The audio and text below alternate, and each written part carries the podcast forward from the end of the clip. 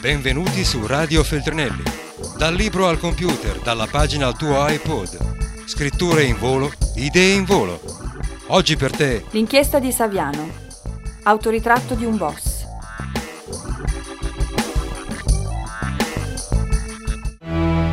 Il libro mastro della Camorra. Maurizio Prestieri, capo camorrista, è accusato di aver ordinato 30 omicidi. Adesso collabora con i giudici. Così racconta la sua vita. È un tesoro quello che sta sottoterra a Scampia, un tesoro di pietre preziose, smeraldi, topazi, rubini, lapislazzuli e diamanti, diamanti soprattutto. Mettono tutte le pietre nelle bottiglie di Coca-Cola, quelle di plastica, sia piccole che grandi. Dico davvero, non pazzeo. Resto immobile dopo questa rivelazione, poi chiedo al boss. E dove si nasconde questo tesoro? Dove precisamente? Se lo sapessi, lo indicherei ai magistrati. Ma bisogna cercare. Lì sta, in qualche buco scavato da qualche parte, in posti disseminati qua e là, perché io con i miei occhi li vedevo i di Lauro, che andavano nella loro zona, in mezzo all'arco, e poi tornavano con le pietre, alcune così grandi che non entravano nel buco della bottiglia. Con i diamanti di Paolo di Lauro si può lastricare l'autostrada Napoli-Roma. A parlarmi Maurizio Prestieri, boss camorrista del rione Monterosa a Secondigliano, uno dei capi del direttorio, la struttura che governava l'alleanza di Secondigliano. I narcotrafficanti italiani ormai comprano soprattutto pietre preziose per riciclare denaro. Hanno un valore che non si svaluta mai, anzi sale di continuo. Le nascondi facilmente e per avere liquidità non hai problemi a venderle in qualsiasi parte del mondo. Case, macchine, ville, te le sequestrano.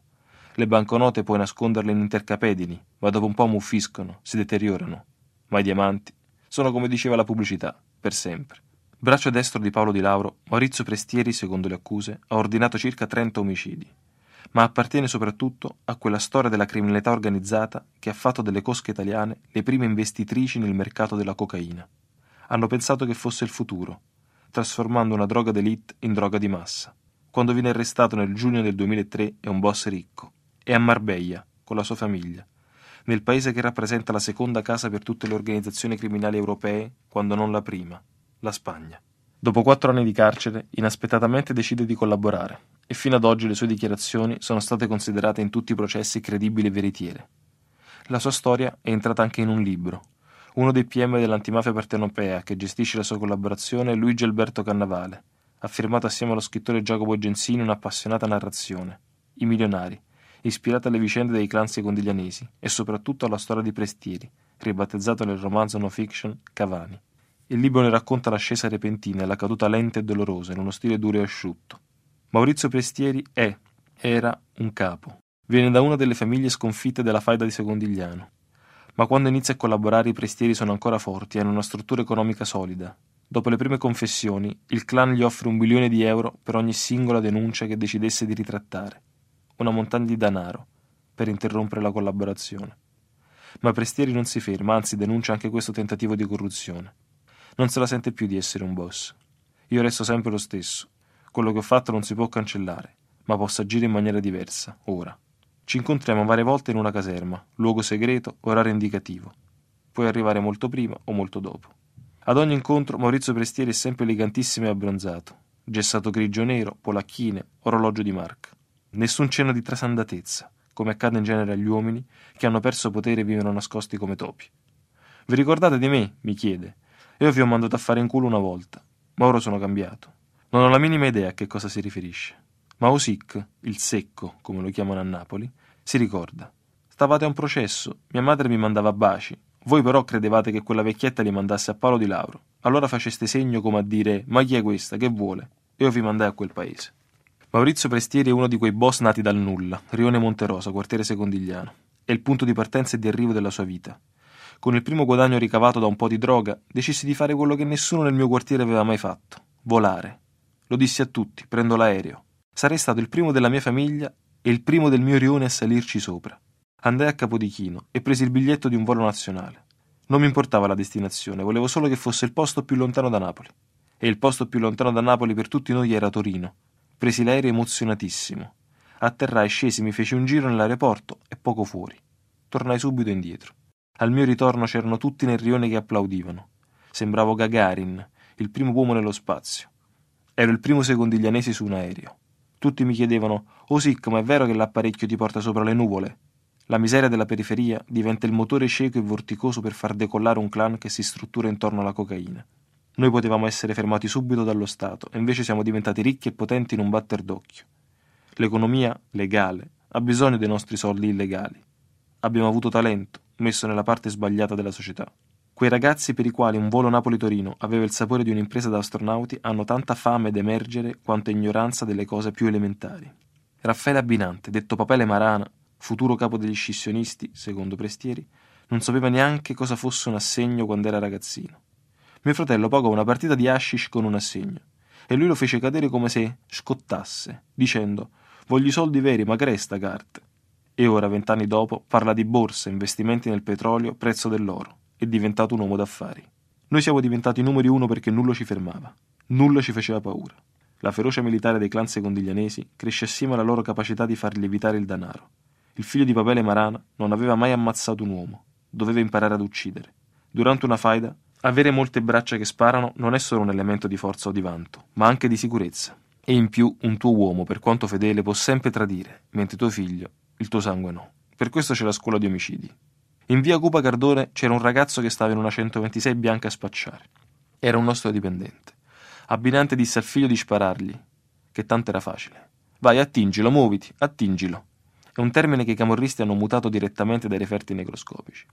Franchino scaricò il caricatore sul ragazzo sacrificato come bersaglio per il suo battesimo del fuoco.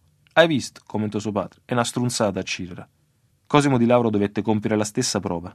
Il principe ereditario del clan responsabile della guerra scissionista non sapeva sparare. Per renderlo capo dovevano fargli fare almeno un omicidio, spiega Prestieri. Un giorno gli hanno piazzato la quaglia appoiata. Quaglia appollaiata. Significa obiettivo facile. Disarmato, fermo, ignaro. Ignaro di essere nel mirino. La camorra quasi sempre ammazza persone in queste condizioni. Picardi era un pusher che i di Lauro avevano deciso di offrire come bersaglio a Cosimino. Si avvicina al pusher, che si aspetta un saluto, una parola. E invece Cosimino caccia la pistola e spara, spara, spara. Però lo prende solo di striscio e lui scappa. Insomma, una figura e merda. Di questa figuraccia era vietato parlare a Secondigliano. La ferocia non finisce qui, oggi spiega Prestieri. Per gli ex affiliati del clan di Lauro che vogliono passare dalla parte vincente degli scissionisti, vige una regola. Devi uccidere un tuo parente. Ne scegli uno e spari. Solo così ti prendono nel loro clan, perché sono sicuri che non stai barando. Maurizio Prestieri mi offre un problema di aritmetica della polvere bianca, tanto elementare quanto da capogiro. Da un chilo di coca pura, col taglio ricavi circa due chili, se vuoi l'ottima qualità, se vuoi bassa, anche tre, persino quattro. Un chilo di cocaina, compreso le spese di trasporto, arriva a Secondigliano al prezzo di 10-12 mila euro. 50-60 mila euro all'ingrosso equivalgono intorno ai 150 mila euro al dettaglio. Guadagno netto di circa 100 mila euro. Se calcoli che ci sono piazze che arrivano a vendere sino a 2 kg al giorno, lavorando 24 ore su 24, mi dici quanto può entrare in un giorno? Il calcolo è semplice. Se pensi che un gruppo zona può arrivare a gestire anche 15 piazze, ti entrano solo con la coca 3 milioni di euro in 24 ore. Gli chiedo dei rifornimenti. La coca noi la prendevamo nelle Asturie, dice Prestieri. Avevamo contatti con i baschi. Gli ricordo che quando ho raccontato in Spagna che l'ETA aveva contatti con la Camorra è scoppiato un vespaio. Lo so, vogliono tutti fare pace con l'ETA e quindi non possono ammetterlo. Con un'organizzazione politica puoi sederti a trattare. Con una invischiata nell'arcotraffico, che fai? Comunque noi compravamo dai baschi. Erano narco-baschi che l'ETA autorizzava e sosteneva. Poi smettemmo di andare là, perché Raffaele Amato, l'ello spagnolo, nostro referente in Spagna, iniziò a trattare direttamente con i sudamericani. Lui aveva un ottimo rapporto con quelli di Cali, i colombiani che avevano vinto la guerra contro Pablo Escobar. Funziona così. Ogni carico di coca viene pagato per metà. Tu resti come ostaggio dai colombiani e se l'altra metà non arriva, ti ammazzano. Malello era trattato benissimo nel periodo di, diciamo, sequestro. Hotel, gioco, donne. Maurizio Prestieri in dieci anni diventa uno degli uomini più ricchi del territorio e uno dei boss più rispettati. Il suo portafoglio familiare nei momenti di massima espansione arriva a gestire 5 milioni di euro al mese. Il gioco d'azzardo e le auto di lusso diventano la sua ossessione. Adoro le Ferrari. Ma mi scocciavo di girare col Ferrarino a Napoli, tutti che ti guardano, tutti addosso, era una cafoneria. Col Ferrari giravo solo a Monte Carlo. Prestieri, a differenza di Paolo Di Lauro, aveva il talento per la vita. Sapevo campare, la vita per me era ogni giorno da vivere totalmente. Viaggiare, incontrare, fare soldi, fottere chi ti vuole male. Me la sono presa a morsi la vita. E sempre non facendo mancare nulla alla mia famiglia e tenendola lontana dai guai. In onda di coca l'Italia, ma non hai idea neanche di che sapore abbia e che sensazione crei. Mai usato cocaina. Se volevi essere un capo del nostro gruppo non dovevi drogarti. Anche i casalesi ci tengono. Per controllare se qualcuno tirava coca non facevamo analisi o altro. Li prelevavamo di notte, quando tornavano, e li portavamo al cospetto di Paolo di Lavro. Gli mettevamo davanti un piatto di pasta. Mangi. Quando hai pippato non hai fame. Quando non mangiavano si capiva che si sforzavano erano fuori, fuori dalla nostra fiducia. Venivano degradati. Un buon killer non può essere pippato, se no fa casino. E deve andare a digiuno, per molte ragioni. La prima è che devi essere tesissimo, nessuna botta di sonno, non deve venirti la cacarella. La seconda è che se ti sparano in pancia e hai mangiato, sei fottuto subito. Se sei digiuno puoi salvarti. L'antimafia gli ha sequestrato decine di libri mastri, quaderni su cui sono tracciate le entrate e le uscite quotidiane delle varie piazze di spaccio. Block notice dove gli affiliati segnano ogni giorno l'elenco spese, come farebbe un salumiere, che apre il quaderno e ci mette i nomi dei clienti in debito. In queste centinaia di foglie ci sono elenchi inquietanti, e ciò che spiazza è l'assoluta normalità.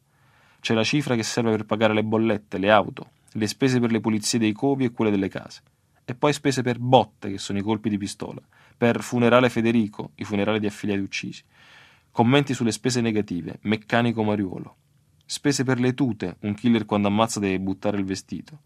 Molte voci riguardano colloqui, ossia i soldi che il clan deve pagare alle famiglie degli affiliati per andare a trovare i parenti in carcere. Poi ci sono voci fiori mogli, anche i fiori da spedire il giorno del compleanno alle mogli da parte dei mariti in carcere è compito del clan. Non mancano strane sigle, ME oppure LO, stanno per merda o lota, e sono i soldi da sborsare mensilmente ai poliziotti per evitare un controllo o un arresto. Maurizio non era destinato da ragazzino a divenire un boss. Forse avrebbe potuto essere posto, per talento imprenditoriale, a fare l'investitore della famiglia. I capi del gruppo erano suo fratello Rosario, ma soprattutto il maggiore Raffaele, carismatico, imperturbabile, godeva di una fiducia maggiore di un consanguineo presso Paolo di Lauro. Solo che i prestieri finiscono in una guerra contro un capozona, cui il clan aveva tolto potere, approfittando del suo soggiorno obbligato in Toscana, Antonio Ruocco, detto Capaceccia, una delle faide più feroci che si siano viste sul territorio italiano. In una serie di esecuzioni cadono decine di uomini delle due bande, fino a quando il 18 maggio 92 Rocco arriva con un comando di otto uomini al bar Fulmine di Secondigliano con mitra, pistole, fucili a pompa e bomba a mano uccidono cinque persone. Fra loro c'è Raffaele, il fratello maggiore di Maurizio, il capo. C'è anche Rosario, l'altro fratello. Ciruzzo milionario non ragiona più e ordina un'esecuzione che le regole di mafia vietano, uccidere la madre di Ruocco. I clan di tutta Italia ci fecero sapere che non avevano condiviso la cosa, ma Paolo Di Lauro rispose: Questo è il mio modo di fare la guerra. Così Prestiere diventò un capo. Tutto riuscivamo a prendere: ristoranti, bar, alberghi, case in mezzo mondo, fabbriche, negozi e appalti.